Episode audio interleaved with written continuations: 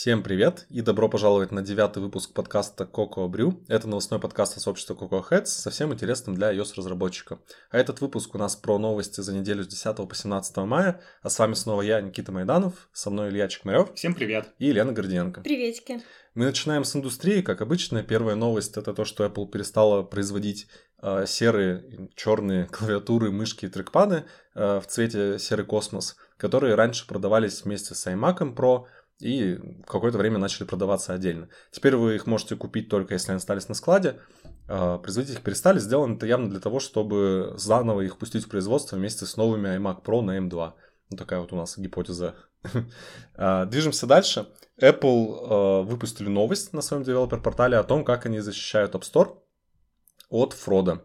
Они остановили полтора миллиарда долларов э, фрод транзакций – и в целом борются за нашу с вами, как пользователей, удобство и безопасность. Это хорошо. Это хорошо, но, как мы знаем, все равно в сторе много приложений, которые прикидываются э, чем-то хорошим, на самом деле оказываются казино, но посмотрим, как будет дальше. В любом случае, не зря они берут свою комиссию 15-30%, потому что защищают от фрода как минимум.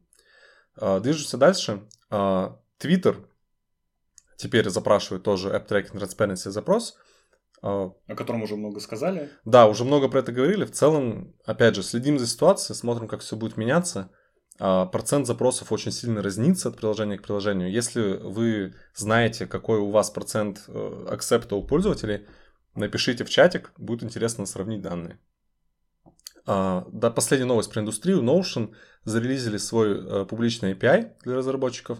Теперь вы можете с помощью мощного API создавать отдельные страницы, копировать страницы, перемещать удалять. страницы, даже удалять страницы. В общем, еще много всего интересного. Если вы хотите сделать какую-то автоматизацию на Notion, то самое время. Движемся к комьюнити. Это наша вторая тема. А, на этой неделе выпустили в паблик доклад Саши Зимина. Как вы помните, у нас есть практика выпускать отдельные доклады, которые не в, в рамках метапа. А, сначала в раннем доступе для тех, кто поддерживает сообщество, а потом через какое-то время открывать их в общий доступ. Так уже было с докладом Богдана, и сейчас произошло также с докладом Саши про победу на конкурсе Telegram.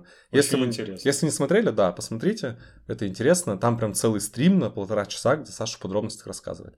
Так что, ну, я думаю, вы уже видели, так что гляньте. А, дальше небольшой анонс. Это то, что следующий этап Coco Heads майский пройдет 21 мая в пятницу.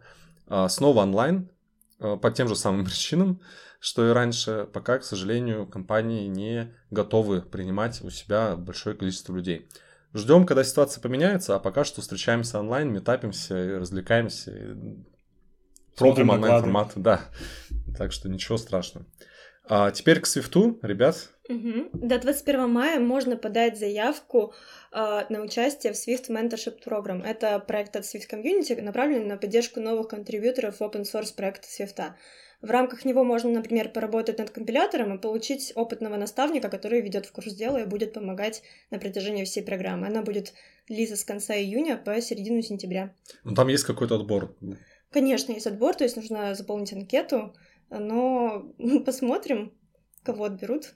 Да, следующая новость. Э, Джон Сандл выпустил библиотеку Plot, которая позволит на основе кода на Swift генерировать HTML-страницы. Кажется, он вдохновлялся API Swift UI, потому что примеры использования библиотеки очень похожи на конструкции Swift UI. Так что, если вы хотите сделать фронт на Swift, то, пожалуйста, пользуйтесь. Вообще, насколько я помню, он уже давно это делал. Э, Его сайт сделан уже на этой да, библиотеке, да. он просто ее выложил. Да, он уже выкладывал какую-то core часть. Вот здесь, я так понимаю, еще дополнительные компоненты он зарелизил. В общем, посмотрите. Так, немного про многопоточность.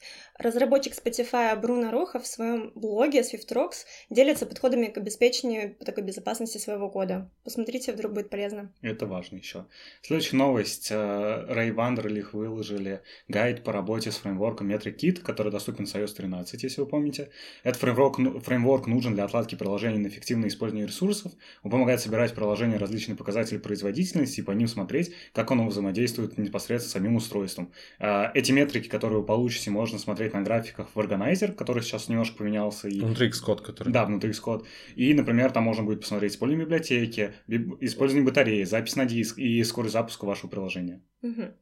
Если вам не хватает двух стандартных конфигураций сборки проекта debug релиз, и вы задумаетесь о том, как организовать настройку окружения еще для тестирования, то вышла статья, которая рассказывает, как это сделать средствами Xcode и ничего не забыть. В статье описана работа с конфигурациями и схемами. Надеюсь, там написано, как подменять апделегат на тестовый. Жизненная. Э, следующая новость про Swift UI. Вышла статья с примером, как интегрировать авторизацию по биометрии, это Face ID и Touch ID, в код на Swift UI, как добавить это во View Model. В общем, интересный подход можно занести к себе в проект. И у нас начинается секция Developer, тут просто интересности всякие. Первая новость, э, то, что на GitHub э, зарелизили в паблик, возможность загружать видео прямо в pull реквесты обсуждения и так далее. То есть вы можете теперь загрузить видео с каким-то багом, открыть ишью, показав, как это происходит.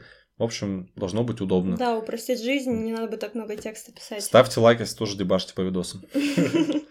И последняя новость. Один из разработчиков э, мессенджера Threads э, от команды Инстаграма рассказал в статье о том, с какими э, проблемами в процессе работы над приложением команда столкнулась и как они работали над отзывчивостью интерфейса, какие проблемы у них были с UI-китом. Почитайте, может, вам будет полезно. И на этом у нас все. Спасибо, что слушали. Ставьте лайки. Прощаемся снова чуть-чуть подольше. С вами был я, Никита Майданов. Со мной Илья Чехмарев. Всем пока. И Елена Горденко. Пока-пока.